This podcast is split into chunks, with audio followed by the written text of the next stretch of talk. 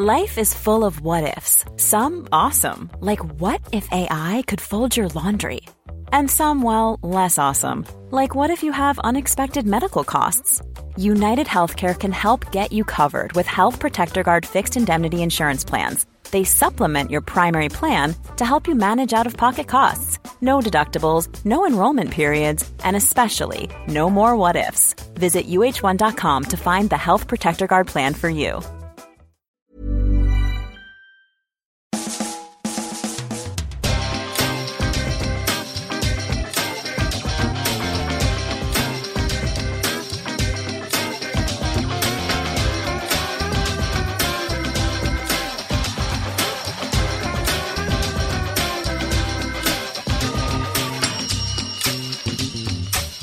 Hello and welcome to a brand new Arseblog Arsecast right here on arseblog.com. How are you? Hope you're well. Thank you for being here as always. Quite a busy show for you today. In a few minutes time, I'm going to be talking to Simon Collings from the Evening Standard about all the bits and pieces that are going on from an Arsenal perspective. New signings? Well, not quite. They haven't been made official yet, at the time of recording anyway, but it does look as if Martin Odegaard and Aaron Ramsdale will become the latest new additions to Mikel Arteta's squad. If, though, the deals don't go through, please do not refer to this as the Jinx cast or the Hoodoo pod or something like that, because it won't be our fault. It'll probably be because the club uh, don't have any pens. We spent all this money on new players and nobody has a pen. There isn't a pen to be had. The stationery cupboard is empty. Just a lone post it note on one of the shelves on which somebody has scribbled, Buy more stationery. P.S. I took the last pen. In seriousness, though, those signings are expected to go through, so I will be chatting to Simon about that.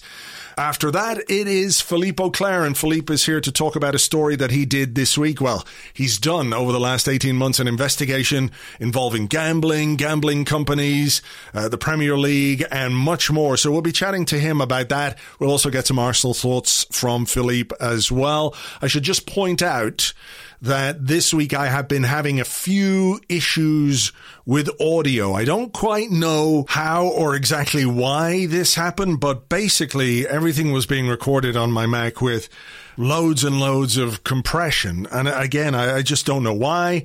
I restarted everything. I unplugged everything. I rebooted everything. I checked all the cables. There's no compressor anywhere because that's all done via software. I really have no idea what happened. So I had to swap out uh, a mixing desk for a different mixing desk. And that appears to be uh, the issue. Um, although quite why the other mixing desk was doing that, I don't know. Look, anyway, I'm off the point. The main point is though, the audio on the Philippe interview might sound a little bit weird or a little bit strange in places. So uh, I apologize for that. Uh, as those of you who listen to this on a regular basis know, this is something I am quite pernickety about. And, uh, yeah, it bothers me when the audio is not the way that it should be. Um, again, it's not unlistenable or anything like that. It's just just it's just wrong to my ears anyway. So I just wanted to give you a, a, heads up on that. But that's coming after I speak to our first guest. And as I said, from the Evening Standard, it is Simon Collings. Hi, Simon. Hi, Andrew. How you doing? I'm all right, thank you. Uh, season could have started better, but look, that's out of our control. Uh, there's nothing we can do about it now other than look forward to the next 37 games. And it does look as if Arsenal are going to have a couple of new players coming in pretty soon. Whether they're in the squad for the Chelsea game remains to be seen. At the time of recording, they haven't signed yet officially, but we're expecting Martin Odegaard to arrive from Real Madrid and Aaron Ramsdale from Sheffield United. Let, let's begin with Odegaard, player we know, obviously, given his time on loan uh, with us last season. Are you in any way surprised by by maybe some of the reaction to his arrival? Is it a case that uh, familiarity, not quite breeding contempt, but like if we were signing Martin Odegaard from Real Madrid straight away this summer to to add some creativity to the team, I think most people will be absolutely delighted with the with the profile of the player, the talent that he has, etc., etc. But I think because he is associated with what was an underwhelming season last time around, it's not quite the shiny thing that people are hoping for. Yeah, I mean, I find it a strange one because when he was brought in in the January window, Uh, I think Edu rightly got a lot of praise for that in a difficult market, getting a player of that quality in on loan. And I didn't personally see anything over the course of those six months, taking into fact Odegaard had an injury to deal with. He was settling into a new league, a new country, no pre-season, a very limited amount of games with Real Madrid in the first half of the season. I didn't see anything that made me think, oh, I don't want this player to, to be at Arsenal anymore. Mm. So I do find it strange. I think it is partly there is, particularly with transfers, fans want to see something new, something shiny, you know, something different to what they've seen. But I think with Odegaard, all those benefits of him basically having had those six months, he knows the team, he knows the club, he knows the manager, knows the way they want to play, and particularly in that number ten role, I think having someone come in who already knows the system, I think is going to be valuable for Arsenal. And I think in the in, in the market, thirty million pounds for a twenty-two year old who's only getting better and is captain of his country, I think it's a it's a pretty good deal and one Edu should probably get some some credit for, which he isn't getting masses of at the moment, understandably. Yeah, well, that, that's maybe a conversation we can have another time. I want to stick uh, to Odegaard. Uh, you know, when uh, people talk about the second half of the season last season and Arsenal's improvement, um, which is certainly, you know, they set a low bar in the first half of the season. The second half of the season was better, and I'm not here to have the the debate about whether that's a good thing or a bad thing because seasons play out over 38 games, and ultimately that is what you're judged on. But Emil Smith Rowe is credited, and rightly so, with um, changing the the way the team played and providing more creativity, more attacking impetus. I think that's true of Odegaard as well. Phil Costa has done a piece for for Arseblog, um, which will be published when uh, Odegaard uh, signing is official. And he said he created 18 chances in 767 minutes across all competitions for Arsenal. It's a smaller sample size, but that's creating a chance every 42.6 minutes, which is ahead of Smith Rowe, 53.3, Kieran Tierney, 66.2, and Dani Ceballos, 66.4. And when you look at the squad right now, and you look at what Arsenal have got to choose from in the final third, that kind of creativity over the course of a season when hopefully he won't have an injury, when he's settled, when he's adapted, when, you know, maybe the team is a little more fluid. And I know that's um, maybe a little optimistic, but, you know, you can really see that, that Martin Odegaard right now absolutely improves this Arsenal team and this Arsenal squad. Yeah, definitely. And I think he's probably other than Ben White, the first real signing the club have made where you go, yeah, he's definitely in, in the starting 11 and he, mm. he improves the starting 11 instantly.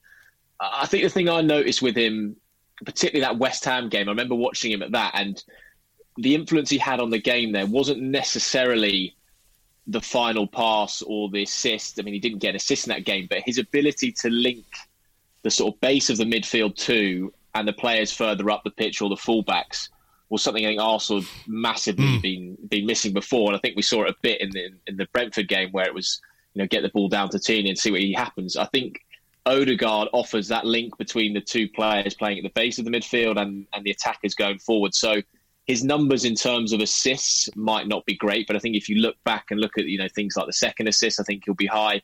And the one area I think he'll probably himself admit he needs to improve is scoring goals. Hmm. But I think if you've got someone like Pepe in that three behind the striker, he's he's someone who can influence it there. And I saw enough um, that Leeds game. I think is probably what everyone, every fan will be hoping for is the blueprint going forward, where they you know they really took Leeds apart and having Smith Rowe, Saka, Odegaard, Pepe, if you want him in there behind a striker, I think is a really really nice looking attacking tree and one that has different qualities and different strengths. Well, that's it. I mean, Smith Rowe as a, a number 10, he obviously can do uh, plenty on the ball. His movement is superb. But I think if you're looking for somebody to play passes in behind, if you're looking for somebody to sort of split the defense open, whether it's in that inside right channel for Pepe, whether it's sending Aubameyang if he's playing, you know, through from uh, inside the Arsenal half to to to actually send players in behind the opposition defense, which doesn't happen uh, a great deal. He really does have the ability to do that, and and we've seen last summer or last season that he can play with Smith Rowe as well this isn't a case of either or. It's it's a case of adding greater variety and greater quality uh, and different qualities to that that uh, that team, which lacks it in the final third. That that sort of cutting edge, which hasn't been there, which is in many ways responsible for the lack of goals that that Arsenal had to endure last season. Because it really isn't. Um, okay, there are issues of personnel, but it's not as if the players that Arsenal have can't score goals and don't score goals. You know, there are things that Mikel Arteta is going to have to work out in terms of his own, his own system. But you know, having another player who can do what Odegaard can do is is I think is going to be invaluable.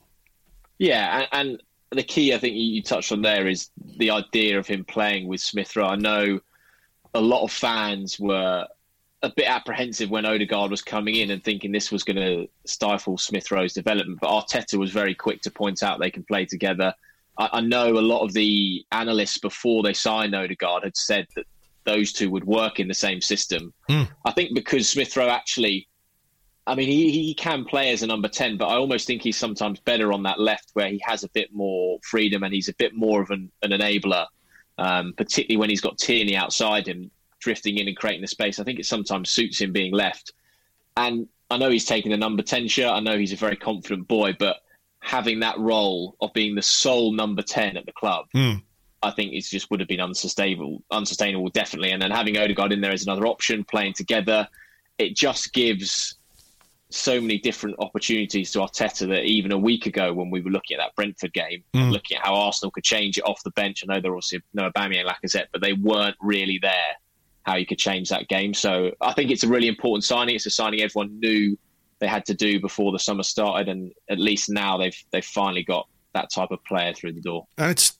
Uh, good money too. I mean, I know it's not an insignificant outlay. It's thirty million pounds or maybe thirty-five million pounds there or thereabouts. But you know, when you consider that he is just twenty-two, he's coming to Arsenal with, I think, plenty to prove as well. You know, he went to Real Madrid with a lot of hype as a fifteen-year-old, and you know, it hasn't worked out for him there ultimately.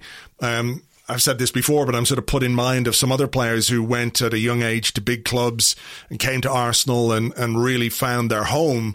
So, you know, 35 million pounds, 30 million pounds for a 22 year old, five year contract, uh, all the time to develop and to mature as a player. And I think, you know, to take on responsibility um, as one of the de facto leaders of the team as well. I think that might well be part of why Mikel Arteta has brought him in as well. Obviously, his technical qualities, what he can bring the team, but I think he's looking for people on the pitch who are leaders. Maybe we've lacked uh, certain individuals in that sense, or some of the players that who were or who were tasked as leaders weren't quite up to the task. So I think there's a good combination here between his technical ability, his quality as a footballer, and also as somebody in the dressing room who can, as this team begins to get a little bit younger grow into one of those leadership roles in a big way.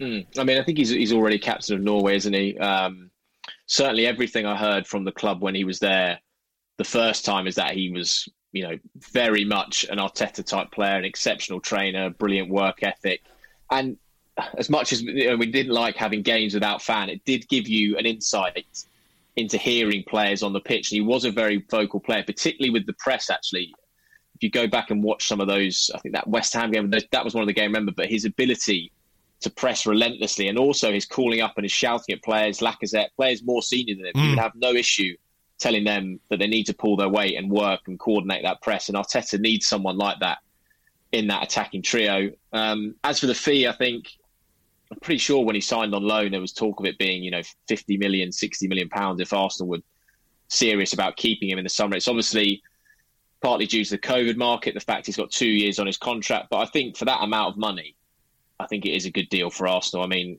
it's difficult to, to you know to say money in coming out, money going straight out, but 25 million or so for Joe Willock and 5 million more. You've got Martin Odegaard. I think that's pretty shrewd from the club, given that Odegaard fits the system and, and Joe Willock doesn't seem to as much. And I think for everything that has gone on in this market for Arsenal to get a player for that fee, uh, and time down to that long a contract.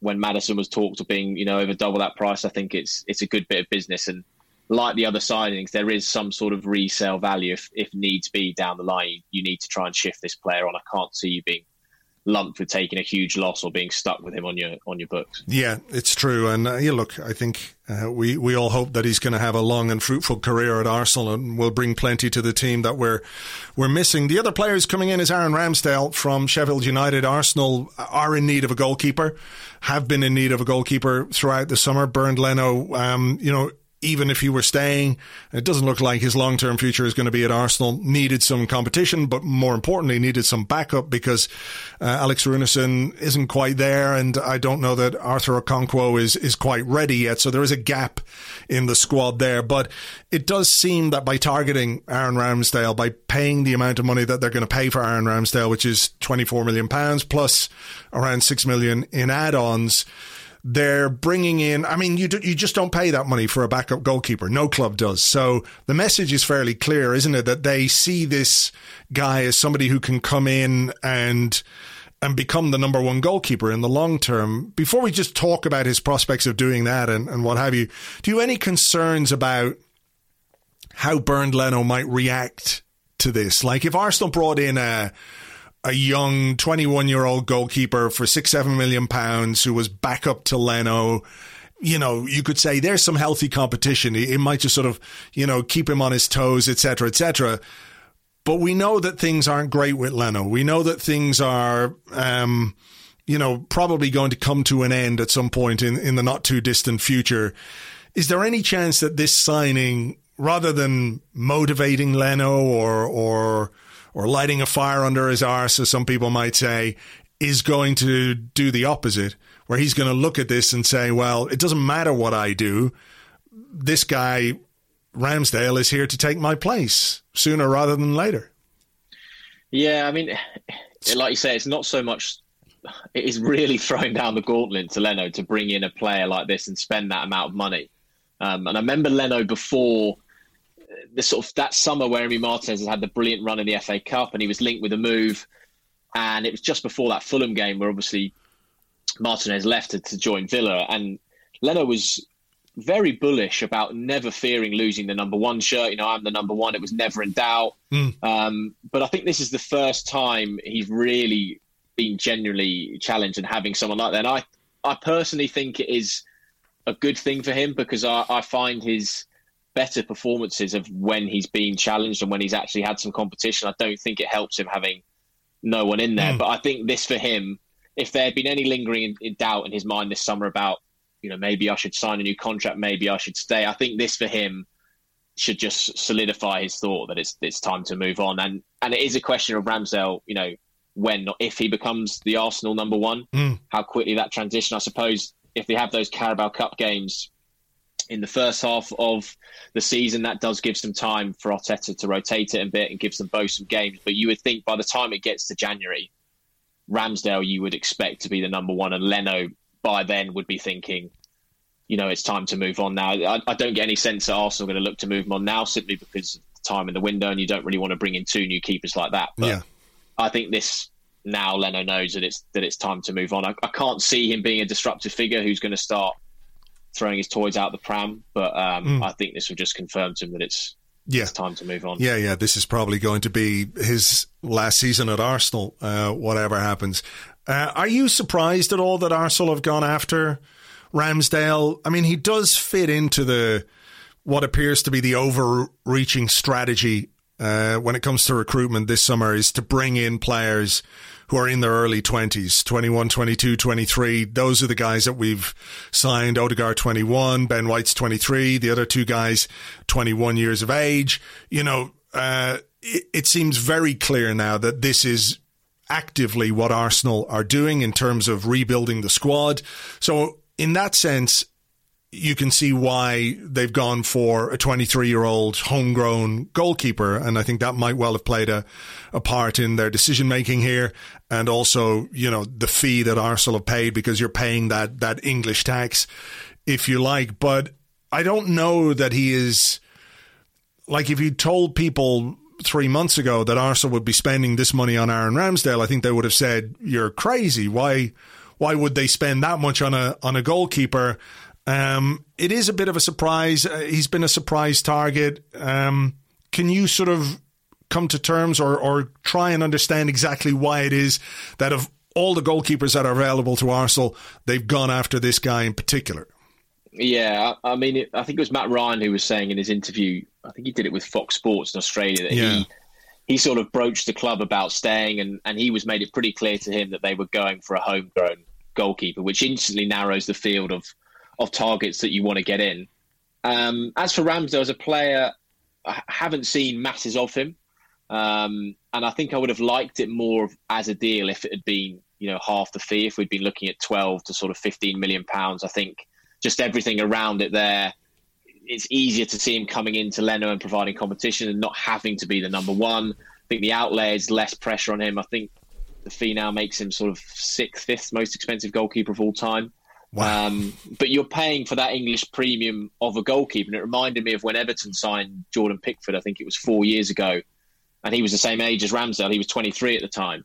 And again, he cost a large amount of money. I think he might have actually been the third most expensive goalkeeper in history at the time when they paid out to get him. And there were doubts mm. around him at that time because he'd come from a team like Sunderland who weren't competing at the top of the table. They were down the bottom.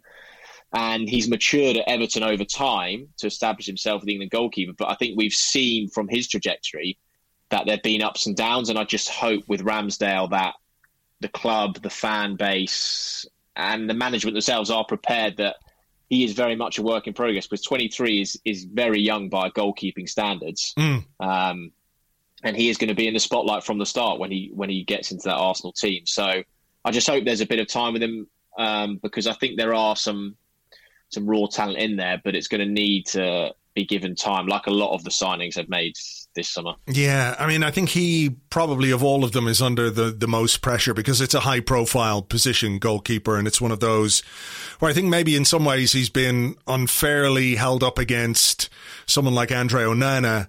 Uh, you know, who a lot of people would have liked Arsenal to sign for a knockdown fee. But again, you know, I think there are impediments to that deal given the fact he's serving a drugs ban until November goes to the AFCON in January and also may have much better offers from much more uh, successful clubs at this moment in time if he hangs on and leaves on a Bosman next summer. So I think in some ways the comparison is is I, I understand it why people might might want one over the other, but I'm not sure it's a case that Arsenal have chosen him over someone like Andre Onana. Nevertheless, there is a huge there's a huge weight of opinion about him um, that he is going to have to deal with. It's going to be quite tough, isn't it? Because he's not going to be unaware of public opinion as much as players might want to insulate themselves from social media. And you know, look, social media isn't the the true barometer of what what fans think and what maybe what fans think and how fans behave inside the ground are, are two different things. Uh, but, you know, he's going to feel that pressure. He's going to feel the pressure of the transfer fee and also the pressure of knowing that when he comes to a club like Arsenal, with perhaps a lot of doubt about his ability to do the job, um, th- that he is going to have to really deal with a hell of a lot of pressure uh, from day one. Yeah, and if he needs any example or any indication of what it's going to be like, he only needs to look at Ben White from the Brentford game you know, one game into his Arsenal career, fifty million pound signing, huge price tag, and Ben White's probably not had that where the level of analysis and detail on on him after a game, the pundits will quite happily spend, you know, 15, 20 minutes just talking about him. Mm. And that would very, very rarely happen at Brighton unless he had a storming game against Manchester United or Manchester City. So Ramsdale's going to need to be prepared for that level of scrutiny that will come with playing for a top club where the analysts, the pundits, the media, social media, everyone is watching you in your spotlight. And, you know, when he was at Sheffield United, he probably wasn't being scrutinised that much to the extent that a lot of journalists, a lot of fans haven't seen much of Aaron Ramsdale, so don't know a lot about him. But yeah, within the space of a few weeks, he is going to be scrutinised heavily, and it's up to to him and the club to make sure he's ready and braced for that. Um, certainly with Ben White, everything I've seen and read about him seems like he is the sort of person who can live with that expectation. But mm. we've seen it takes time, and these price tags hang around players. I mean, look at Nicola Pepe; that will forever be mentioned in the same breath of him for as long as he's at Arsenal because that is just the way it works. Yeah, that's true. Well, look, best of luck to him when he does arrive. Uh, because yeah, it's it's a lot to deal with, and 23 is still pretty young for uh, any player, let alone a goalkeeper as well. I guess that brings us to the size of the squad and the amount of players that Arsenal have. And last season, there were so many players that some just didn't get registered. And it looks, when you go through the squad list right now, that that's going to be the case again, unless, unless, unless they can do some deals to send players out the door. It's a challenging market. We all know that. It's a difficult market. But the reality is that Arsenal have spent a considerable uh, considerable amount of money this summer already, and in order to recoup some of that money as well as make space in the squad, they're going to have to get rid of players. You know, it sounds a bit harsh, but that is the the reality of it. How confident are you that that deals can be done for some of the players? that are maybe on the fringes of things right now. And I'm thinking in particular of some of the, the young English guys who are probably the easiest to find a home for given the homegrown status. You know, Reiss Nelson, Ainsley Maitland Niles, Eddie Nketiah. Um, you know, these are players who should be attractive to other Premier League clubs at least. Yeah, I think I'm confident certainly those young English players will be able to be moved on. Um, the likes of Nketiah, Maitland Niles, Nelson. I just feel like even for you know higher championship clubs, lower lower Premier League clubs, mm. there's not a huge amount of risk with taking on one of those players, given their age, given their homegrown status. The talk, the money you'll be investing in them, particularly if the market picks up, you should be able to make back, or you won't be making a huge loss to them. If if someone like Reiss Nelson, I think, is a prime example of a player, you know, one year in his contract, hasn't really performed or or proven his ability, you could get him a, a knockdown fee this summer, and within you know two three years, he could have rebuilt his career and be be worth a lot of money. So I feel like those players should be easy to move. The ones where they're going to struggle, you know, are the likes of say Kolasinac, hundred thousand pounds a week, Lucas Torreira, um, Willian as well. These players on big wages um, with little value and not really involved at all in the squad. I mean, Willian posted on Instagram he was cycling on an indoor bike during the Brentford game. Torreira was posting it being at a theme park with his family. Um, Kolasinac nowhere to be seen. So they're not even in this sort of market space of being, you know, offered out to them. I thought Nketiah in pre-season put himself in the shop window fairly well until mm. he hmm. got injured and probably would have got a chance against Brentford. So that's where I think they're going to struggle. And I, the hope with them, I think, would have to be that you can somehow get them on loan and get someone paying some of their wages just to ease a bit of the burden of it and, and kick the can down the road a little bit. How like how much is on the club to compromise at this point, given it's August nineteenth as we're recording, the transfer window closes August thirty first. Uh, you know, we've seen Arsenal take unprecedented steps to shift players uh, this year. You know, they they paid off, literally paid players to go away, which is nothing I've seen before, really, uh, in my lifetime as an Arsenal fan, but that was the situation. Does it set a dangerous precedent when you're trying to move players on, particularly those players who are experienced, have big wages, are comfortable, aren't necessarily like chomping at the bit to move somewhere else, to uproot, to move their family, to learn a new language, go to a new culture, whatever it might be. It might be comfortable. And you have to incentivize their departure at times, but it does set a, a, a dangerous precedent, perhaps, whereby every player you have like this is going to say, well, I might as well hang on and see what they give me, you know, big envelope of cash and a carriage clock to leave. And clubs who clubs who want the the players will say, well, you know, if we hang on long enough, maybe Arsenal will let them go for, for free and we can snap them up, or, or Arsenal might do a deal where, you know, they're going to pay 70% of this player's wages for the duration of a loan deal. So it's a tricky balancing act in some ways, I guess.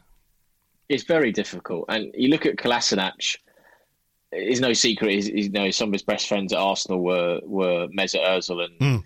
and Shkodran Mustafi, and both of his mates have been paid off. So he doesn't need to look far for an example of what happens if yeah if you wait and um, and you get your money. But it's it will again it will come up to the debate of does the player want the move enough to to leave and get his wages. I certainly think Kolasinac to play for Schalke from January to to June last season took a hit on on his wages to get that done. I think if they had stayed up in the Bundesliga, I'm pretty sure he would have he would have stayed with them. Um, and as for the getting the rest of the players out of the clubs, it is it is really a poker game at the moment between all those teams who are trying to get players off their books, and it's not just Arsenal in this situation. I mean, just take a look back at that friendly against Chelsea. You know, the players they had coming on: Zappacosta, mm. Baba Rahman. There are a lot of clubs with players that they want to shift at this point in time. And the feeling around clubs and agents has always been it'll pick up, you know, the money will trickle down, things will things will start kicking into gear. But we're still sort of waiting for that to happen.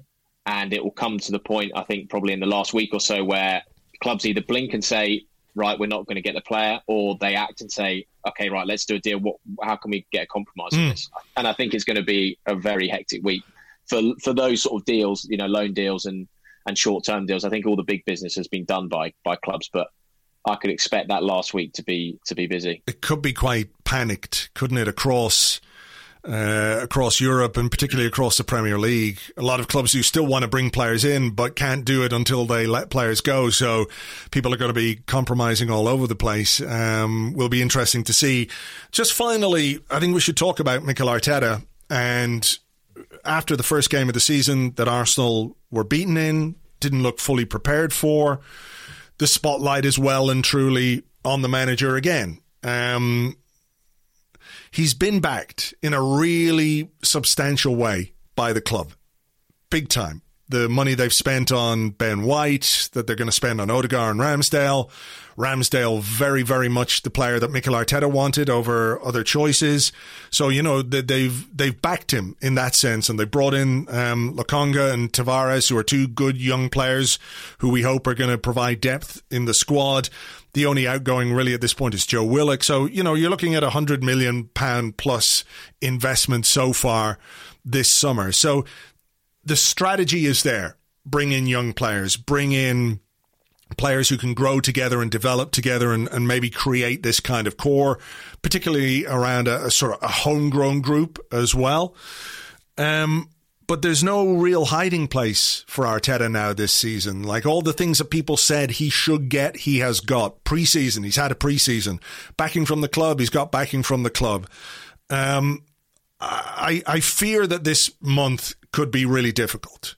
Like I think August could be bad for us um, as a team. It's going to heap a load of pressure on Mikel Arteta.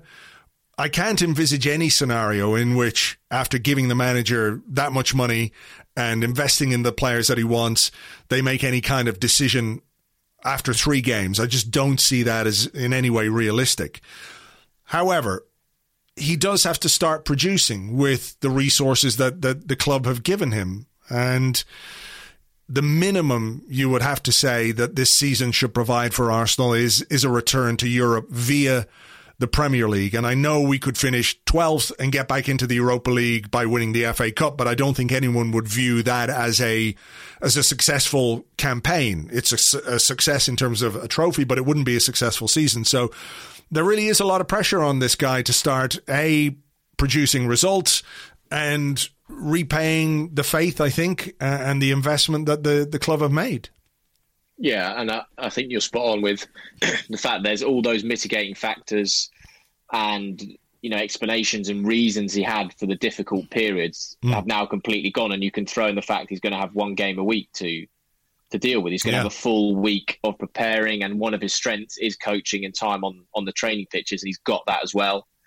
In the market, I can't really think of a player this summer where Arsenal haven't got the target they wanted. It was clear they wanted Ramsdale. They bid multiple times. They got him. It was clear they wanted Ben White. They bid four or five times.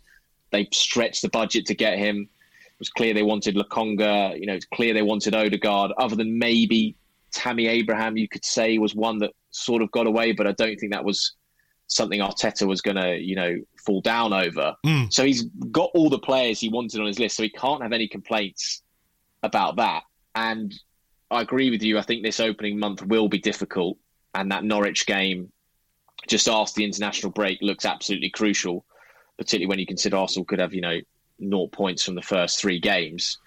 I think something Arteta's going to have to contend with as well is I don't know whether hearing him speak in his press conferences, whether he fully is ready for what the Emirates could be like if things don't go his way quite early on this season. Um, partly probably because he hasn't experienced it for what eighteen months. Mm. Um, but that to me, it feels very much like that fan base is on a is on a knife edge. They obviously want to support the team. They want Arteta to do well, but the patience is already wearing a bit thin. And I think he Arteta should be braced for what you know could happen among a disgruntled fan base if things don't start well. And he will know that he needs to quickly address address the situation and start fast because yeah, just I don't feel like those explanations and reasons will ring true if if he has a start like he did last season. I just can't see it washing with anyone really. No, I mean they they, they can't. They're, there's they just don't work, and the circumstances. I will be the first to acknowledge that for a young manager, a rookie manager coming into a club the size of Arsenal, I don't think any any manager has had the start to a managerial career that he has had, and the challenges that he has had to deal with. But um, you know there's only so long that you as a manager can can hide behind certain things. I'm not saying he's hidden, you know, but those reasons don't stack up. Uh, how much do you think style of play might mitigate some slowness to the start of the season, if you like? Because look, like I said, they're not going to make a decision over three games. The start of the season could be difficult. But if Arsenal finish comfortably in fifth, that sort of um, initial angst will be, I'm not going to say forgotten, but it'll be easy to put to one side. If the team are playing good football and play good football throughout the season, something that uh, a little more akin to what people expect or want to see from Arsenal, you know, obviously more creation, more goal scoring, a little more bravery in terms of the attacking play. Do you think that will play a part? Like if the crowd can be excited by the football that we play, it might help even if some of the results are a little bit disappointing along the journey. Yeah, definitely. And and let's be honest, Arsenal aren't really going to be. They're obviously not going to be challenging for the Premier League. It's going to be difficult in the cup competition. So it is what is just as important as as the destination is the journey and how Arsenal mm. make that journey. And if they make it in the way that Arsenal fans are used to seeing the team play, with style, with attacking football, I think he will win fans over quite quickly. And also, if it's done with young players, you know, players from yeah. the club's academy, if it's Smith Rowe, if it's Saka, we already saw how much fans bought into that because that was, you know, it's their own, it's your own players, and everyone loves seeing that. And if the style of play is is much better, one hundred percent that will make a difference to him, and I think it will. It will buy him time. It will buy him, you know, support from from the fans as he tries to rebuild this club.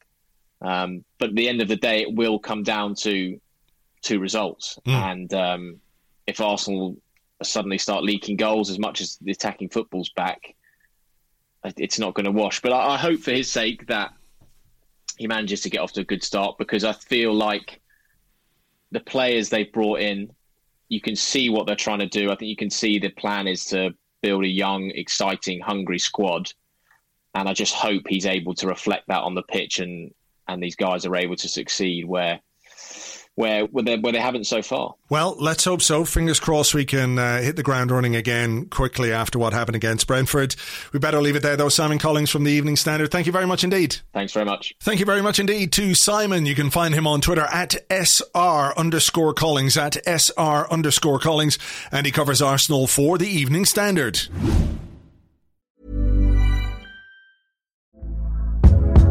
Hey there, it's Michele Norris. I'm host of a podcast called Your Mama's Kitchen. When I travel, I'm usually looking for a way to find a taste of home when I'm not at home. And one of the things I love to do when I am at home is entertain. And Airbnb allows me to do that. When I was in California recently, I rented a house that had a great kitchen. And when we were sitting around the table, we we're all thinking, we're in someone else's house. Someone could be in all of our homes as well. If you have a home, but you're not always at home, you have an Airbnb. Your home might be worth more than you think. Find out how much at airbnb.com/slash host. Quality sleep is essential. That's why the Sleep Number Smart Bed is designed for your ever evolving sleep needs. Need a bed that's firmer or softer on either side? Helps you sleep at a comfortable temperature? Sleep Number Smart Beds let you individualize your comfort so you sleep better together. JD Power ranks Sleep Number number 1 in customer satisfaction with mattresses purchased in-store. And now, save 50% on the Sleep Number limited edition Smart Bed for a limited time. For JD Power 2023 award information, visit jdpower.com/awards. Only at a Sleep Number store or sleepnumber.com. Okay, joining me now on the Arsecast, delighted to welcome, as always, Philippe Auclair. Hello, Philippe. Hello to you. Hello, everyone. Uh, we are going to talk Arsenal in a little while, but I wanted to talk to you this week because you wrote a really interesting and excellent piece for a publication called Josimar Football. It's about gambling and the Premier League, and I think people will have opinions about that. But maybe some of the stuff that you've you've uncovered in this article might be a bit of a surprise. I think there's a sort of surface level awareness of, of gambling, and maybe some mm-hmm. um, you know some opposition to the proliferation of gambling ads here, there, and everywhere. Whenever you try and watch a football match, there's the rotating head of a famous actor telling you to put money on things. But that's just that's sort of like the the, the responsibly. Don't forget, yes, responsibly. Of course, of course. I apologize uh, profusely for not mentioning that part of it. But you you've written this for a publication called Josimar Football. Can you just give me a bit of background or information as to what exactly that is? Well, uh, Josimar Josimar is to start with a football publication, which is a bit like one of those luxury quarterlies that you, you get, you know, following the example of the Blizzard. You know, you've got Santos in, uh, mm. in the Netherlands, you've got Mundial, you've got 8x8 in America, and so forth. So it is um, what I would call a luxury uh, publication, so to speak, even though it runs on very little money but it, it produces those beautiful quarterlies. Um, but on top of that, there's also a website which is entirely devoted to investigative journalism. And um, I've been working with them for several years now, and I've been covering a lot of stuff about uh, African football politics in particular, FIFA related topics. Mm. Uh, they were the magazine who uncovered uh, the fact that um, uh, slave work was used on Russian stadiums prior to 2018, and North Korean slaves, that is, who were shipped in to uh, do the work in St. Petersburg and elsewhere. Uh, they've done some quite extraordinary reporting on um, uh, migrant workers in Qatar as well, when it was not a subject that necessarily many people were interested in.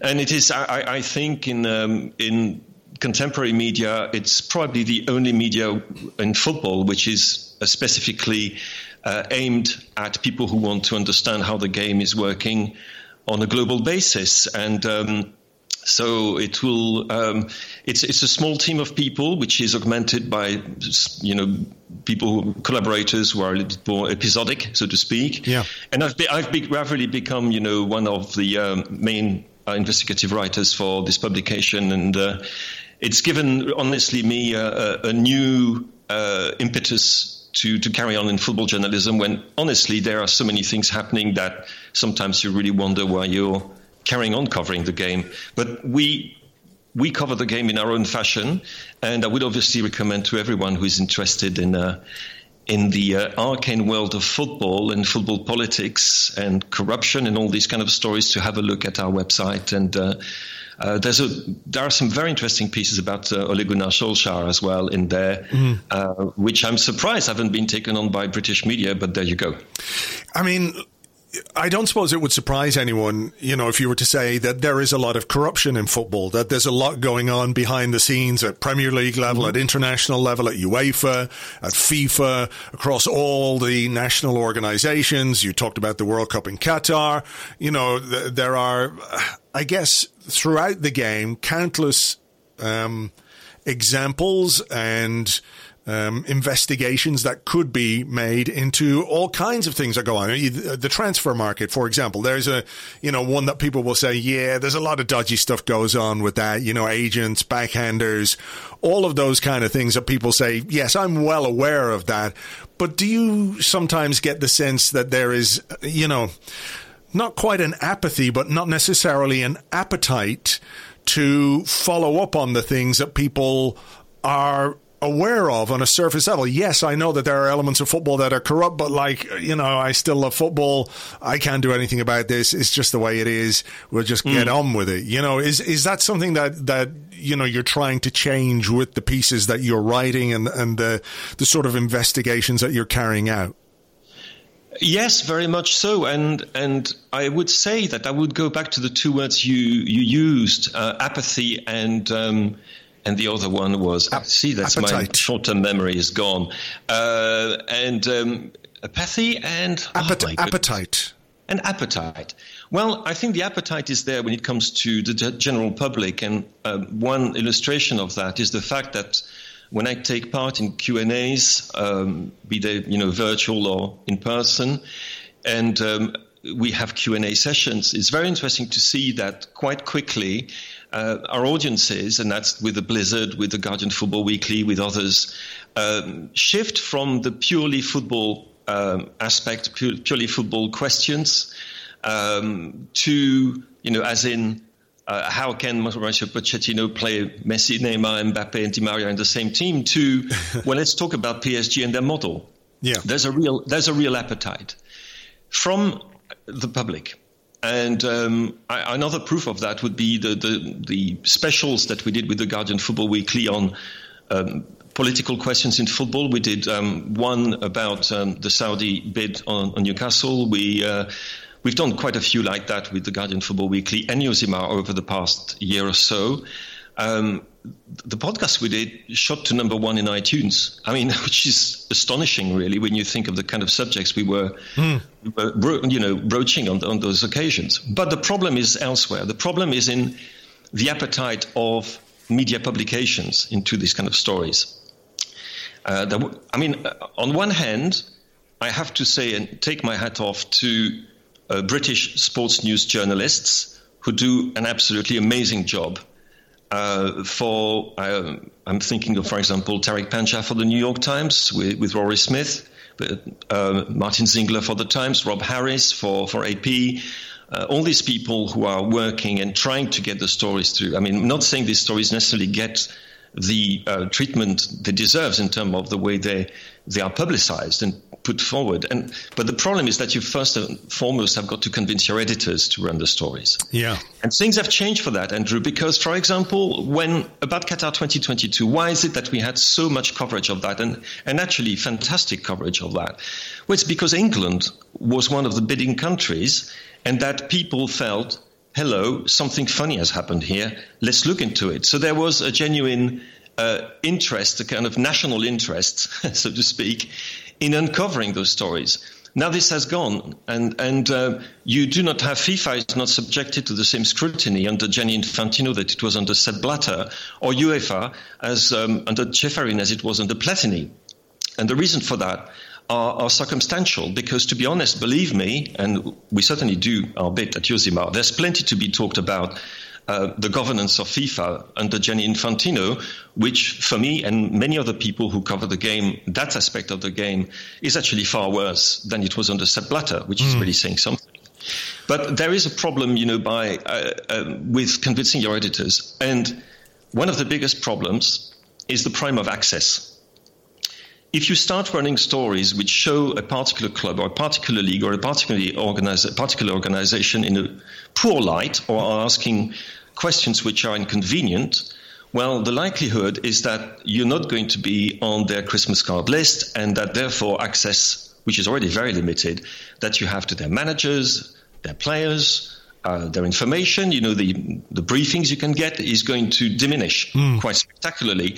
And there is a tendency in, in some parts of the media, I don't want to name names, but I think everybody can think of who I'm thinking about, um, to, in a way, make a pact with the devil here. So we're going to do journalism that is not going to question you. In return, mm. we're going to uh, gain access.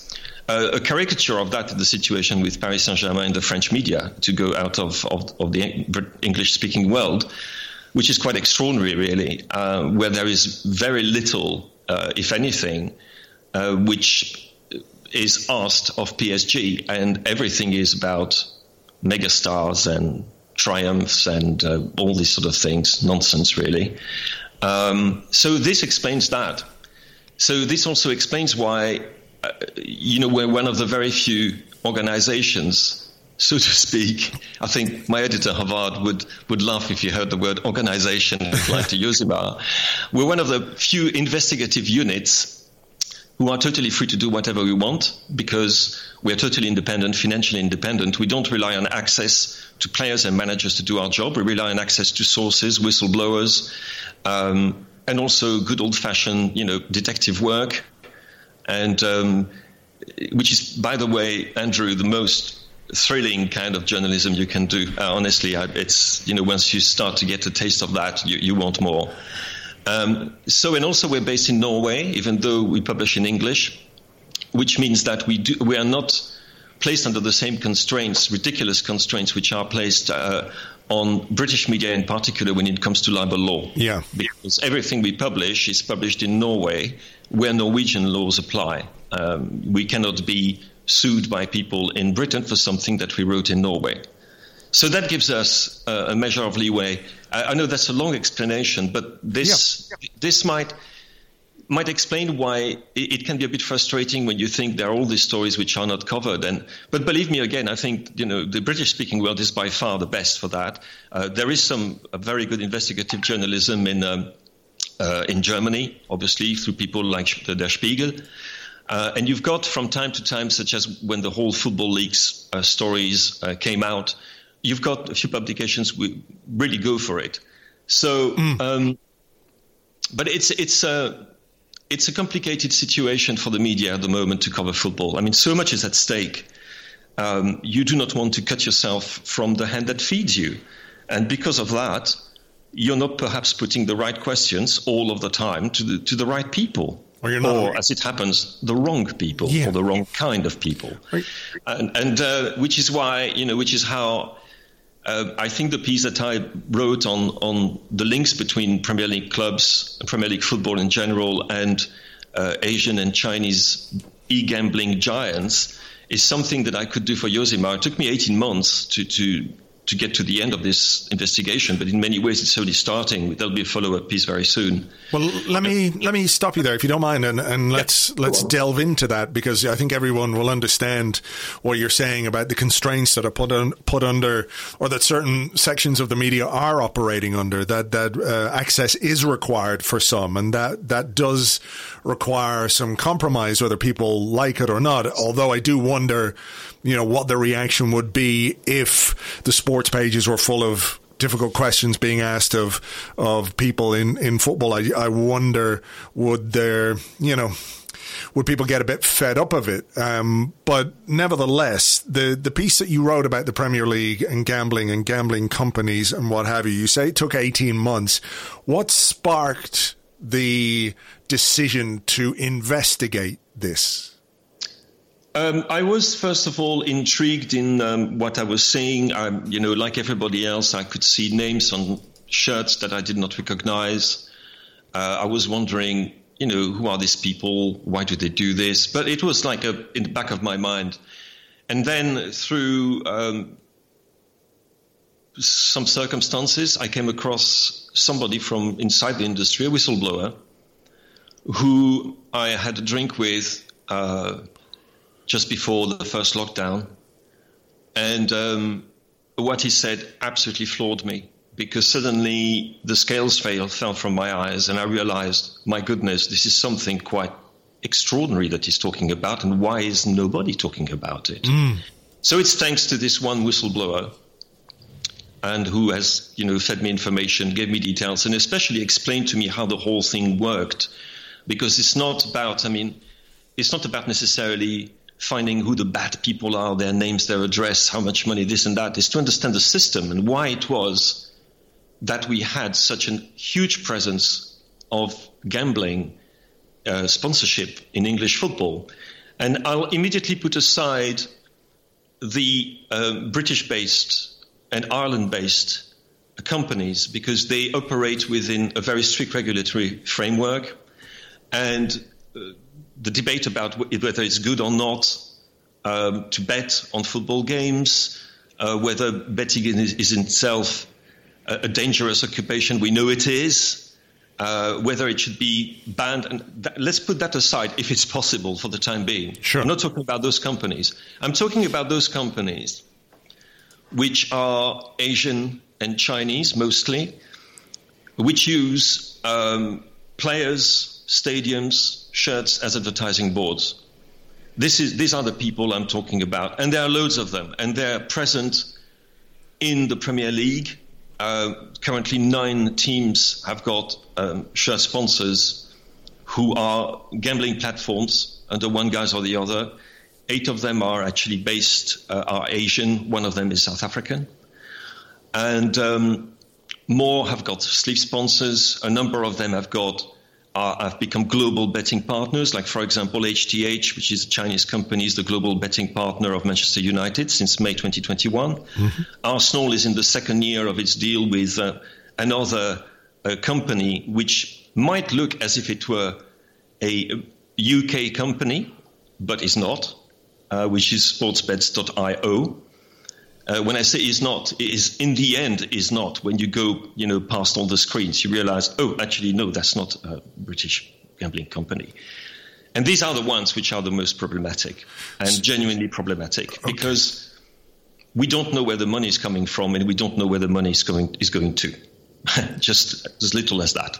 Okay, so what what what you've outlined in the piece are um, betting companies from abroad looking to advertise via the Premier League, the the yes. popularity of the Premier League. But in order to do that, and, and other competitions, Andrew, by the way, yeah. because it's, it's, La Liga, but it's also the Championship. I mean, it's uh, uh, even the Bundesliga. There. But let's put it that way: the Premier League is the number one market, so to speak, for these people. So, I mean, th- this is why you would see, for example, um, the the advertising hoardings around the side of the pitch, yep. displaying ads for a betting company that nobody's ever heard of, which yep. may or may not have a, a UK website presence. Yep. Um, and these are these are organizations which how are they how are they gaining legitimacy uh, in order to operate within the UK or within uh, the Premier League. Because as you say, if you talk about the, the big betting companies in the UK and Ireland, whether they're regulated strongly enough is another question, but they are regulated. So where, yes. how are these, how are these guys um, getting a foothold in the Premier League? Well, first thing to know is that gambling is illegal in most, in almost all Asian countries, certainly in China, Thailand, Malaysia, Indonesia, and so forth, with the exception of Macau, uh, which is the um, territory, this strange territory in uh, in China. So it is totally illegal. Um, so they have got, even though uh, those Chinese companies, let's concentrate on China, their first market is China. Uh, it's estimated that something like $600 billion are bet per annum on, on sports through these companies in China alone. I said in China alone, $600 billion. Now, the way people go about their business there is that they use agents, they go online. There are very often those websites offer anonymity. It's totally opaque. There's no checking of identity, not really as we would think of it. There, there is no follow up. There are no regulations in place for people who are problem gamblers and so forth. And of course, they are used by criminals uh, for money laundering purposes because it is so opaque that you don't know where the money is coming from and you don't know where it's going to, as I, I said previously. Mm. So this, these people have got a problem. They cannot advertise, apart from in Hong Kong, they cannot advertise their wares. So they have to make people aware we're here we offer a sports book, uh, sometimes in cryptocurrency as well, just to make things a little bit more interesting. So, how can we make people aware of our existence? And so, we can't do it in China. So, let's do it in a place where we know that the exposure is going to be beamed back to China or Malaysia or Indonesia or Thailand. Where better than the Premier League because the Premier League is a hugely successful competition uh, it has a reputation of uh, also to be a, a, fair league, which is absolutely absolutely fair in itself. So you can bet in safety on those guys. So the Chinese viewers will be subjected to a barrage of messages on advertising boards or on the players' shirts, which are basically telling them, guys, we're here. You can go through us and you will have these messages in Mandarin giving you how to use their app and so forth. Obviously, it goes completely over the head of all of us. Mm. But they're able, so how do they operate? Well, they have to get a UK gambling license. Well, that's a bit of a problem for those guys. They can't.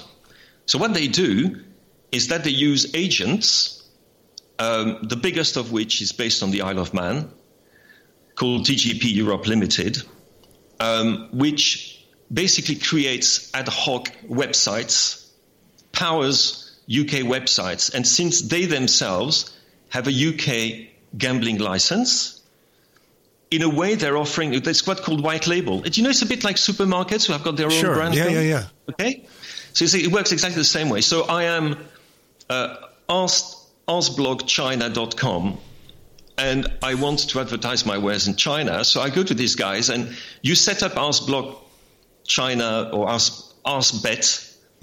uh, .co.uk, which yeah. is a shell operation employing three, four people, you know, maximum, just for administrative things, and to have um, somebody who will be able, a spokesperson, for example, or a chief executive that you can present as being the, the head of your company. But in fact, this company is almost non-existent. Um, the website, yes, there is a, an English version of the website, which very often, by the way, does not work. it's quite amazing. Yeah. So you, you go there and you realize, oh, I'm geo blocked. Oh, website under development. Oh, I cannot actually bet on this platform. Amazing. Uh, the, the, social media presence is non-existent. And you think? Well, that's not the pro- that's not the point. The whole point is that by using those specialist agents, you create white label companies which can get by proxy a UK gambling license, and then you can advertise your wares.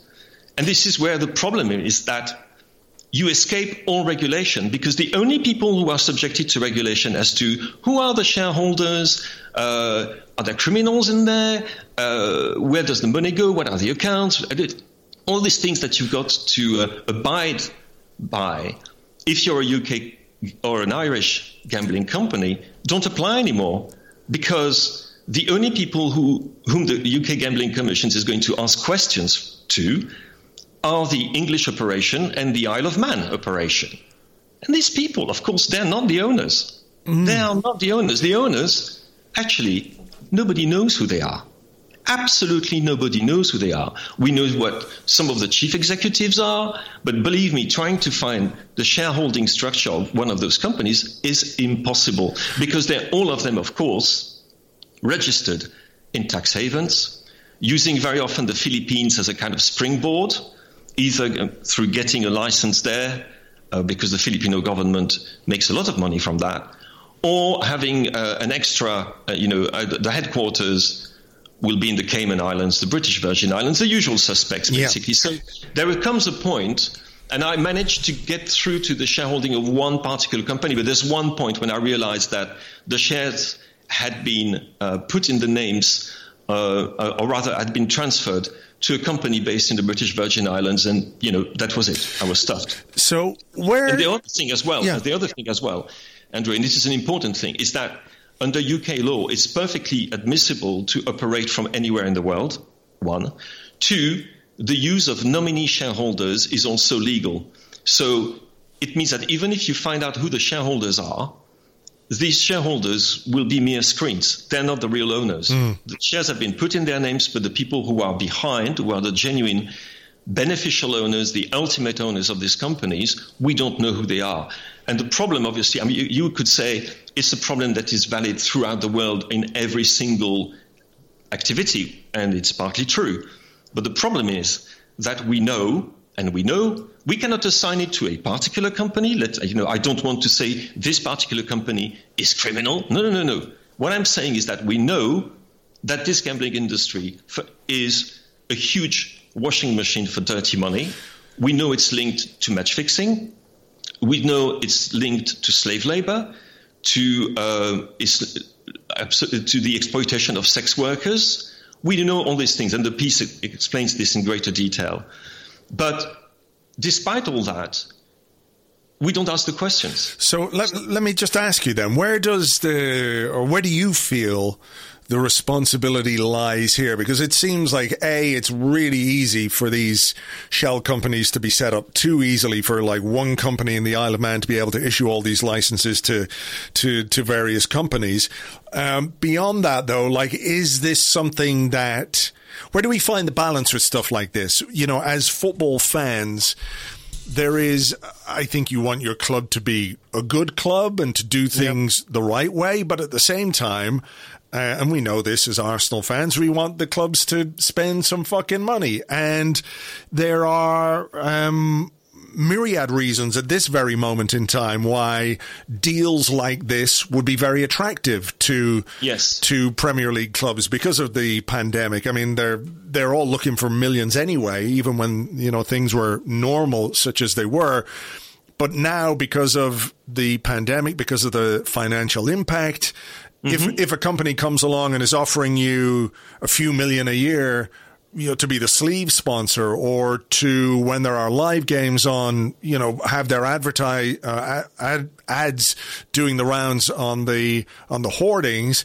There aren't too many Premier League clubs beyond the ones who could probably uh, afford to turn it down, uh, who will turn that down. So how does how does this all play into um, the Premier League's responsibility or the clubs themselves their responsibility? Mm. or you know is it a case that they're going to look at this and say well it's perfectly legal under the guidelines under the regulations that exist in the UK we're not doing anything wrong. We're we're getting the money and we're spending it on players. We're spending it on wages. We're you know putting some new ribbons on the stadium at the start of a new season etc etc so is it is it more about the regulations um, you know, from on high, or or do you think there is some responsibility at Premier League level um, to address this? The Premier League in itself, being a limited company, um, 21 shares, 20 clubs plus the FA, is not in a position, legally speaking, to do anything about that. That's the, to be absolutely clear. They they cannot do. They can have talks, informal talks about it. Um, Sometimes clubs will go back on their sponsorship deal, and I think um, one example has to be quoted here. And actually, um, kudos to the people who campaigned, in, and actually also to the club itself, which is Norwich City. Uh, Norwich City had um, a deal in place, a new deal in place, uh, with a company called BK8, uh, which is an appalling company which is using uh, quasi pornographic images of, of young, very young uh, Asian women to advertise their wares in, in Southeast Asia. It's really pretty horrible. horrible. And um, the fans were not happy about it, and the Norwich Supporters Trust campaigned against it, and Norwich fans campaigned against it. And to their credit, the club listened and cancelled the sponsorship deal. And they have moved to Lotus, uh, which is, you know, a far more legitimate company, should mm. I say. And um, so what they did is that they showed it was possible to do something about it and also not to suffer financially from it because they found a different type of sponsorship.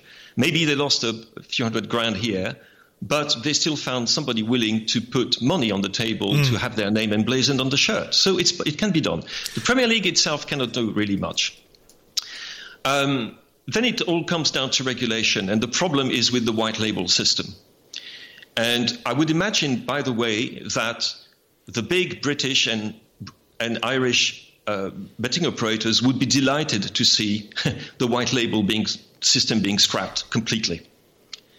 Uh, because you know you always end up in the same dead end. Because I believe me, I've had numerous correspondence with people at Gambling Commission and so forth, and uh, all sorts of people, and I always get the same response: is that well, we have very strict regulations when it comes in place, and, and it's true they have. They want to know who the owners are. Yes, they do. They, they want to know all these things. But what applies to Paddy Power doesn't apply to Fun 88 or SBOTOP. Um, and the problem is that these, these companies also have a UK arm. And if you look at the UK arm and the people who are in charge of it, they're okay. Mm. You hmm. know, they're just, they're agents, they're executives, blah, blah, blah. And then the, the owners are somewhere we don't know where they are. Yeah. So you you you are in you're you're, conf- you're in front of you're really hitting your head against a wall because the system is such that you can have the greatest set of you know statutory regulations that you can think of and the strictest it will still these people will still escape attention despite the fact they're hiding in plain sight so which is why uh, there is a gambling you know review in um, in going on in the UK at the moment uh, the the kind of nuclear option is to simply because of the addictive nature of, of gambling um, use that as a prop to say, well, we can't advertise cigarettes on Formula One cars as we used to because smoking is bad for you. Mm. So we should, that's the nuclear option, said, well, all type of sponsorship uh, with these people, no, forget about it. We can't have it. That's the one thing. The second thing, and that's, that's one which I've, I've got to delve into because it is complicated, is to use the uh, specific nature of sports which, as you know, has got some legal at a European level. Sorry to talk about that, but there is a specificity of sport, and to say, well, white labels are fine when it's uh, I don't know Marks and Spencer uh, selling tins of of mackerel in tomato sauce, but it's not made by Marks and Spencer. It's made by a company in, in Portugal or Morocco, but it looks like it's Marks and Spencer. Yeah, it's, it's a white label, and that's fine. On the other hand, uh, we shouldn't have that for, ben- for, for betting and gambling. So the white label system no longer is valid and can be applied. And I know that there have been there there are talks within the industry about that because obviously it's not very good for the image of football and it's not very good full stop because again and again I'm not accusing those particular companies. I mean I have to be very clear about that. It might be that there are some of them which are perfectly legit and you know they're fine.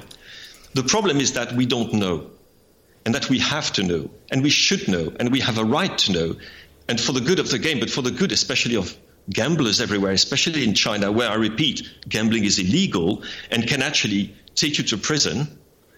Uh, we should be able to know who these people are, where the money is coming from. When you have companies which are able to invest tens of millions of marketing, companies which have just been formed, and are able to strike partnership deals worth in total, in one particular case, perhaps worth over 100 million in total in terms of marketing. Where does the money come from? Who are the investors? We yeah. don't know.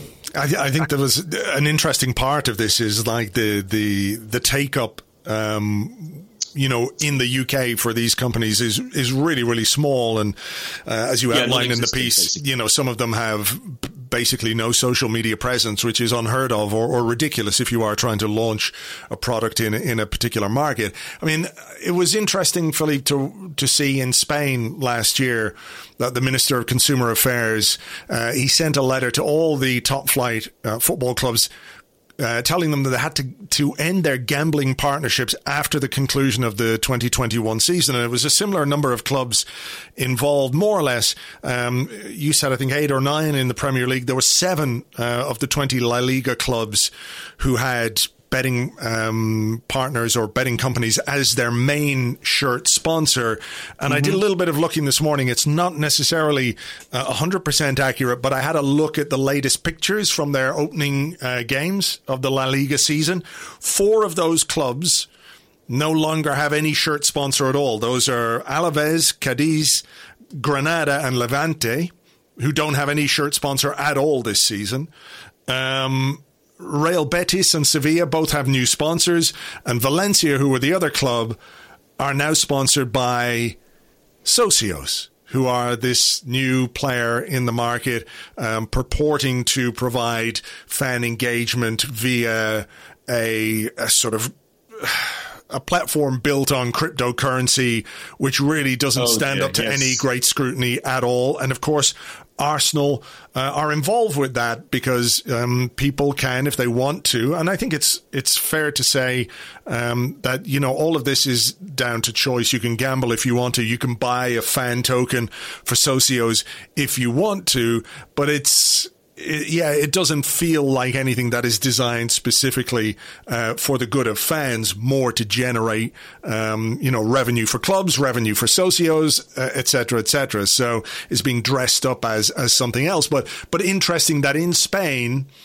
you know, there's this blanket ban now on on gambling companies um, being shirt sponsors. You can't sell the naming rights of your stadium, for example, to a, a gambling company. So there's a bit of a crackdown going on there. It's very relative, Andrew. Very relative because five clubs, La Liga clubs, have actually just signed a deal with uh, BK8, the sponsor that the Norwich fans managed to get off their shirt. Valencia, uh, Athletic, Villarreal, Mallorca, and Elche. And the way it works is that, uh, as I, am discovering it, because it's, it's, honestly almost like breaking news, uh, virtual perimeter advertising rights in Asia during games. Mm-hmm. Uh, BK8 branding on the club's Asian digital and social media, media channels. So they have found a way around it. so, so five five clubs, and I think Real Betis have now got as well uh, a new uh, deal in in place with JBO, and uh, JBO, and I'm I'm reading the press releases. Um, uh, which is expanding their existing Asian audience appeal alongside leveraging the natural sporting synergies between our two networks in the digital domain will constitute our prime focus. Blah, blah, blah, blah, blah, blah. Yeah. Blah, blah, blah, blah, blah. Basically, it's the same thing. And JBO, yes, is uh, is a gambling company. And also, it's it's it's quite remarkable is that La Liga uh, ad, has an official Asian betting partner, which is M88 an official betting partner for the Asian market. So basically, what we're doing is that on one hand, we're saying all these things, oh, and, and it disappears from the shirt, and you think, well, that's sorted then. And then you realize, oh, oh, there's a back door. Here they are again. Uh, the difference is that you will not be aware of them in Europe, but believe me, if you're in China, Malaysia, Indonesia, you will be fully aware that these, these guys are official partners of La Liga clubs. Mm. So it's, uh, yeah, it's it's an interesting situation. It sure is. Uh, and and it's uh, by the way, La Liga is bad, but uh, plenty. I mean, I, I, it might surprise you, uh, for example, that.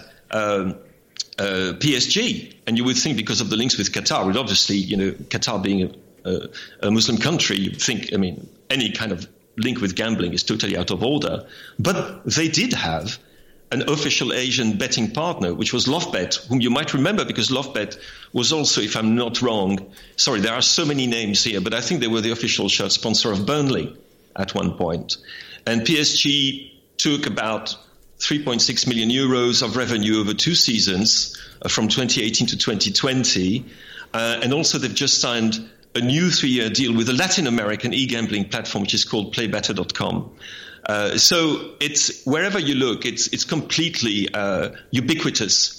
Uh, and I would like to bounce back on one thing sure. Uh, that you were saying about cryptocurrency, because that is the next. Uh, I'm not talking about fan tokens here, because this is something that we could devote a whole podcast too. This is another very unwel- unwelcome development.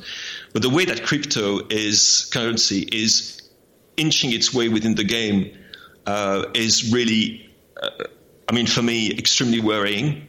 Um, we know what people can do with cryptocurrency, um, and we know that you know there are problems linked with certain digital payments um, platforms. Um, again, I don't want to name names because you're not in Norway, so I don't want you to uh, sure. I appreciate trouble. But I would I would ask people to look at the new uh, sponsors of their favorite club and to have a look at uh, their links with cryptocurrency and cryptocurrency markets, and it's completely uh, you know out in the open. And there are at least I mean there's one particular company which I'm going to write about, which is has got a particularly uh, checkered reputation. Um, but again, it's it all goes towards in the same direction. It's mm. anonymize, anonymization uh, it's, it's, new uh, flows of money, of, of purely speculative money uh, going in. And of course, crypto is, is, is fantastic for uh, people who operate on, I would say, on the fringe of legality or even outside, because it makes things even more difficult to, to track. Sure.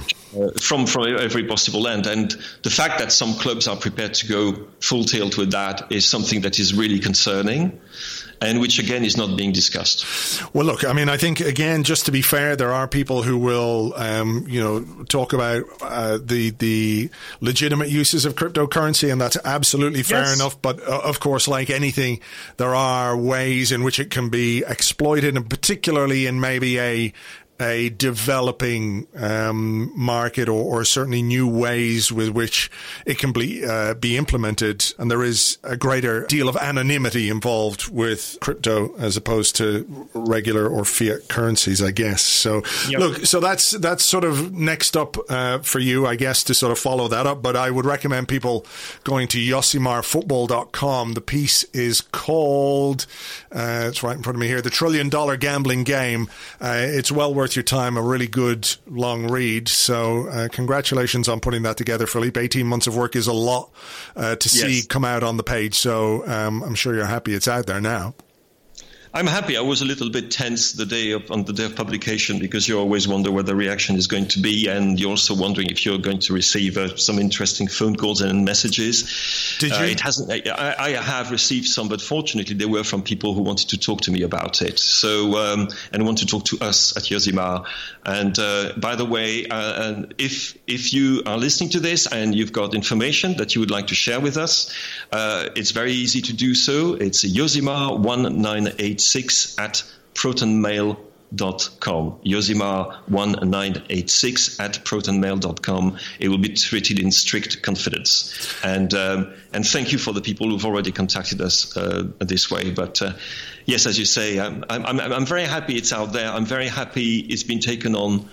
Um, and it has had loads of views and loads of people tweeting mm. and retweeting.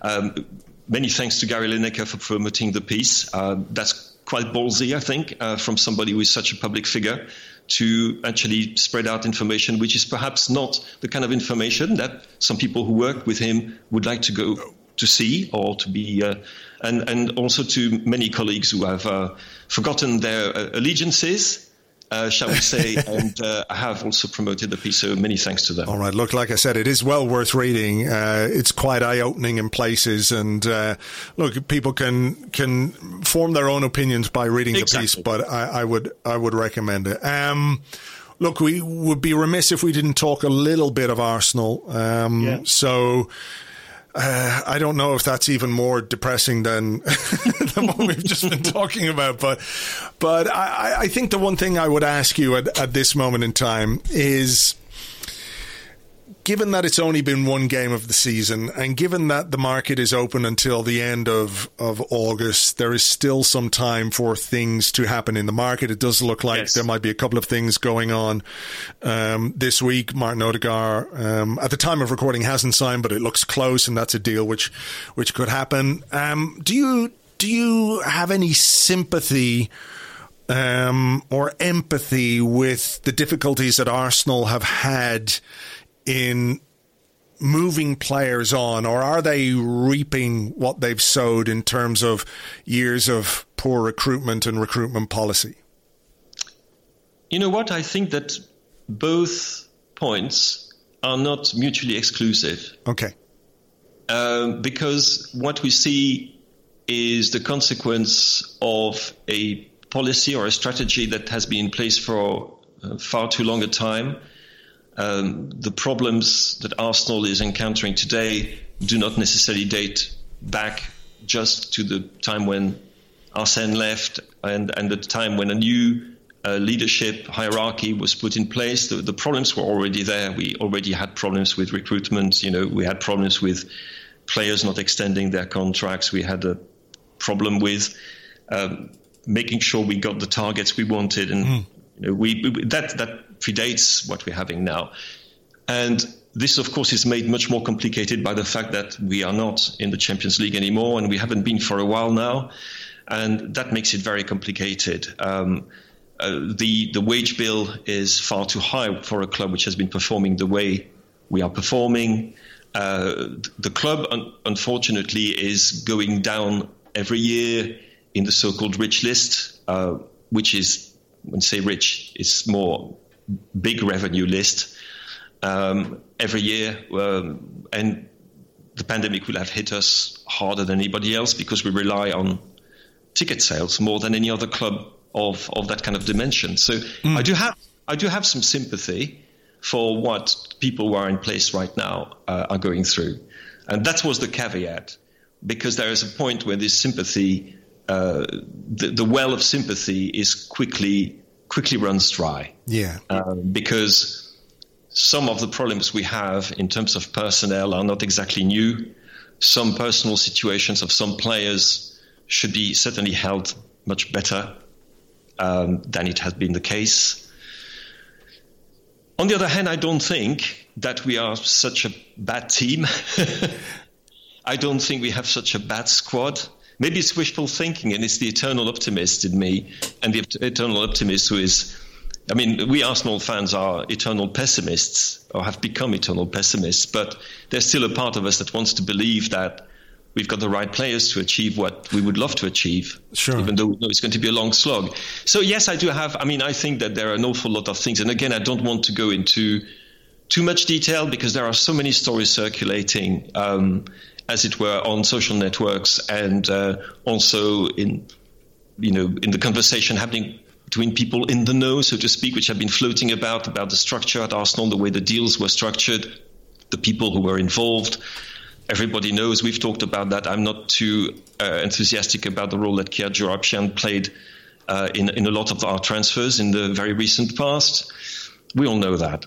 Um, on the other hand, if you look beyond that, I don't think we're as rubbish as a squad as some people have said. I don't because it is always, especially following one game uh, which was not a good game, but a game which was played in a very, very unusual and unique context, and uh, mm. which which which revealed fault lines which we knew we already knew existed, but threw them in a particularly stark light.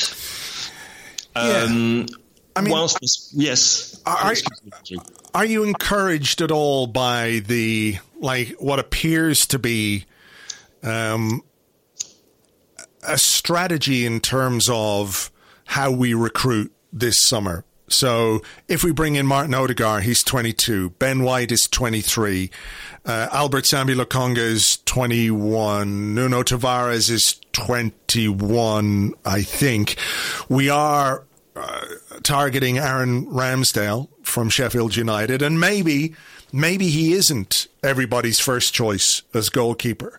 But I have to say, given what we've seen over the last number of years, I, I would prefer, even if the fee is bigger than it might be for um, the other goalkeeper we're, we're after, I would rather see at least a 23 year old come in and potentially do better than a 32 year old Kia Joorabchian client in Neto who has been like so so in Serie A and so so in La Liga who, you know, it just feels like that would be making the same mistake we made with other players again, you know, and that will be compounded by the fact that what we've done elsewhere in the summer seems to suggest that we know those kinds of deals are are a mistake. Mm. So, is there encouragement to be found in a shift in recruitment policy? And that's that's what it looks like for the most part this summer. I, I think there is. I think there is for several reasons. Uh, first of all, some of the recruits you're talking about are, are, are very good players indeed, uh, developing players.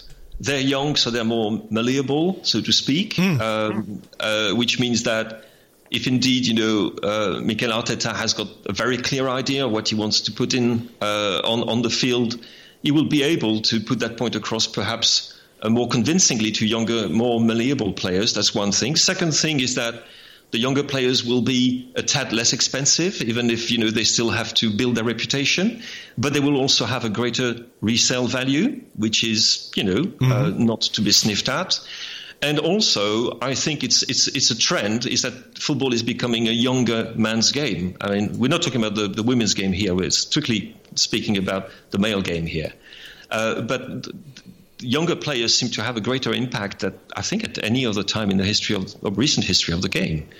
Um, and we're not the only club to go down that route, um, recruiting younger players. Uh, and that, yes, I think is is going into the right direction. It's not going for well, let's let's get you know three or four grizzled performers whom we know are going to do this and do that, and we'll end up sixth or seventh, and that's okay. Mm. No, the idea is well, we want to build a squad which, in a season or two, will be genuine contender for a spot in the top four, and then we'll see. Um, so I, th- I, don't think there's anything particularly wrong about that, and also we should be aware of the financial situation of the club and not be completely uh, well, not be blind to it, as some people unfortunately are, who think that you know I would have loved to see Jack Grealish coming to Arsenal.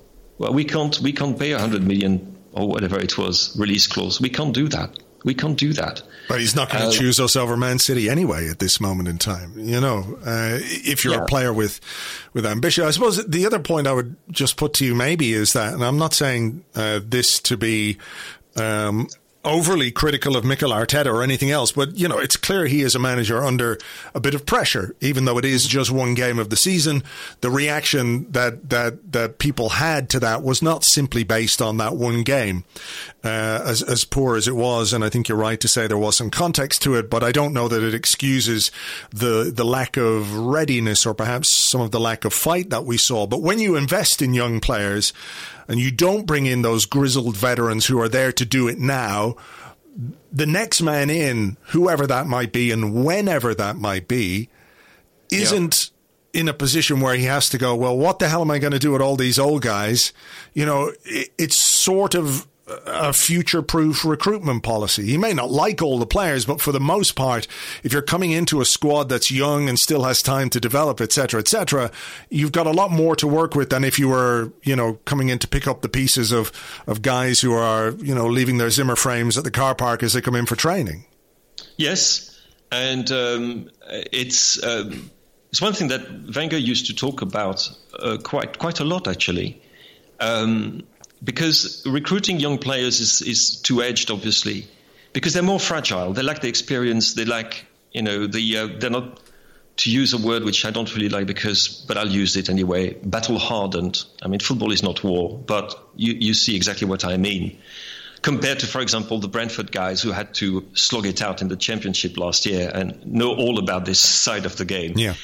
Um, so they, they are more fragile, and there are moments when you will think, "Wow, they're not trying hard enough, or they're not this enough, or that enough," and you know. But that's to be expected with young players. Uh, Arsene, remember when he did it, uh, when he started to shift his um, recruitment aims uh, towards younger players, uh, managed to actually balance the team quite well. Uh, I'm thinking, you know, the, that wonderful 2007 2008 team, which is one of my favorites of his, which perhaps cracked because it didn't have enough players of experience in the end, but it certainly showed us what it was possible to do with this group of players. And so I'm, I'm trying to, you know, be positive here and to think, well, actually, that's that's what we're going to see.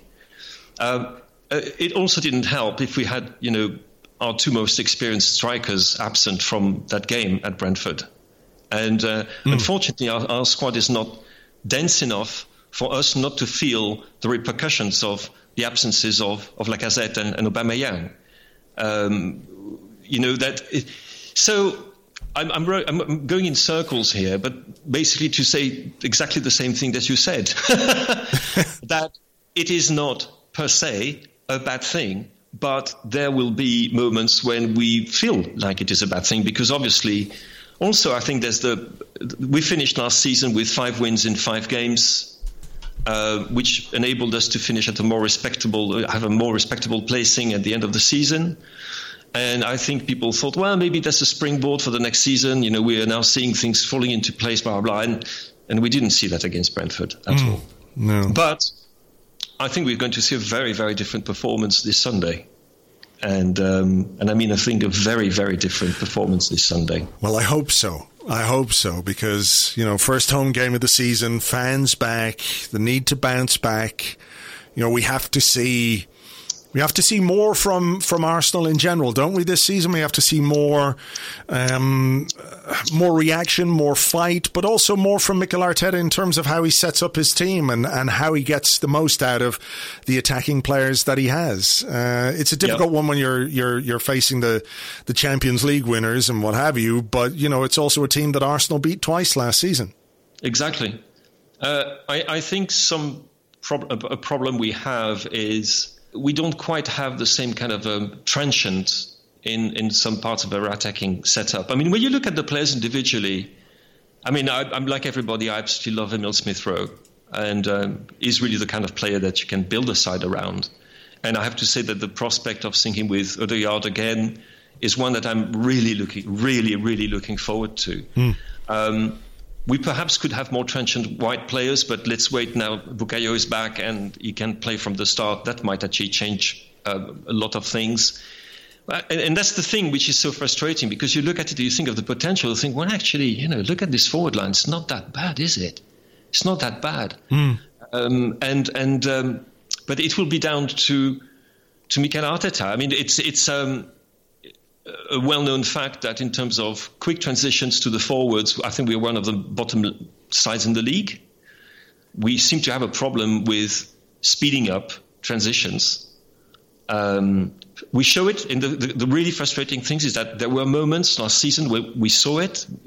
We saw, oh, that looks good. Mm. We thought that can happen. We even saw it at Brentford in the first few minutes of the game. You thought, oh, that's that's interesting.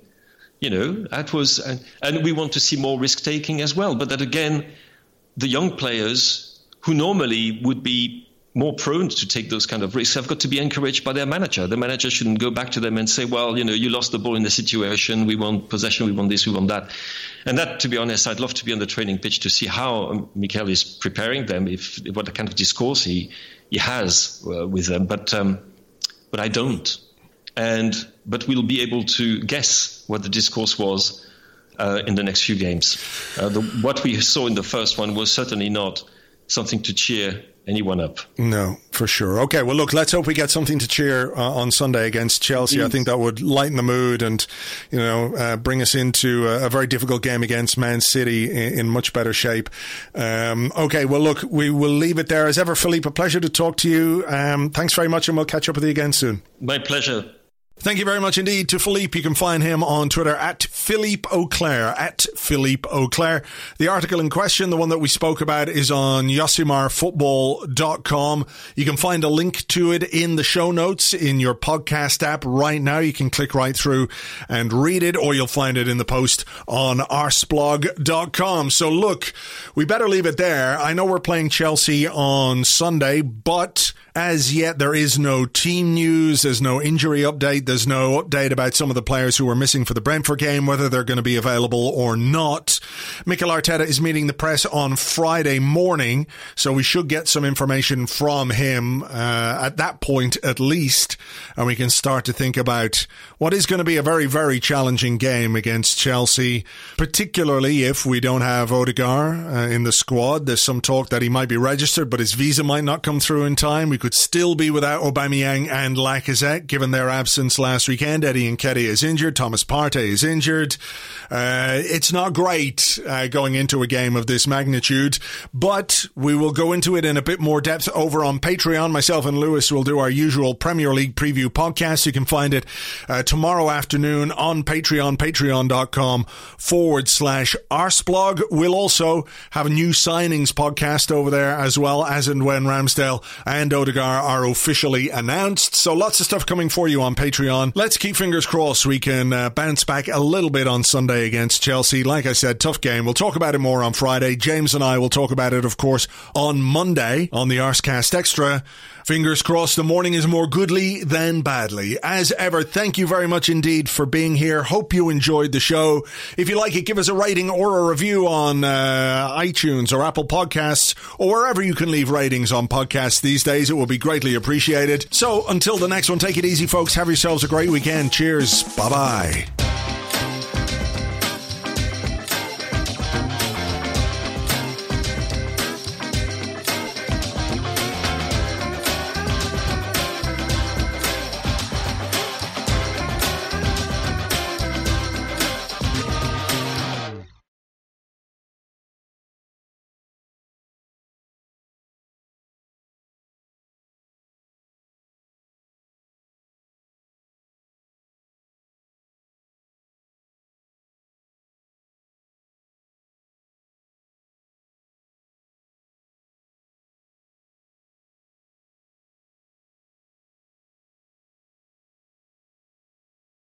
Yeah, I'll be right down. Give us a minute. I'm fucking scrolling through me Instagram, you know.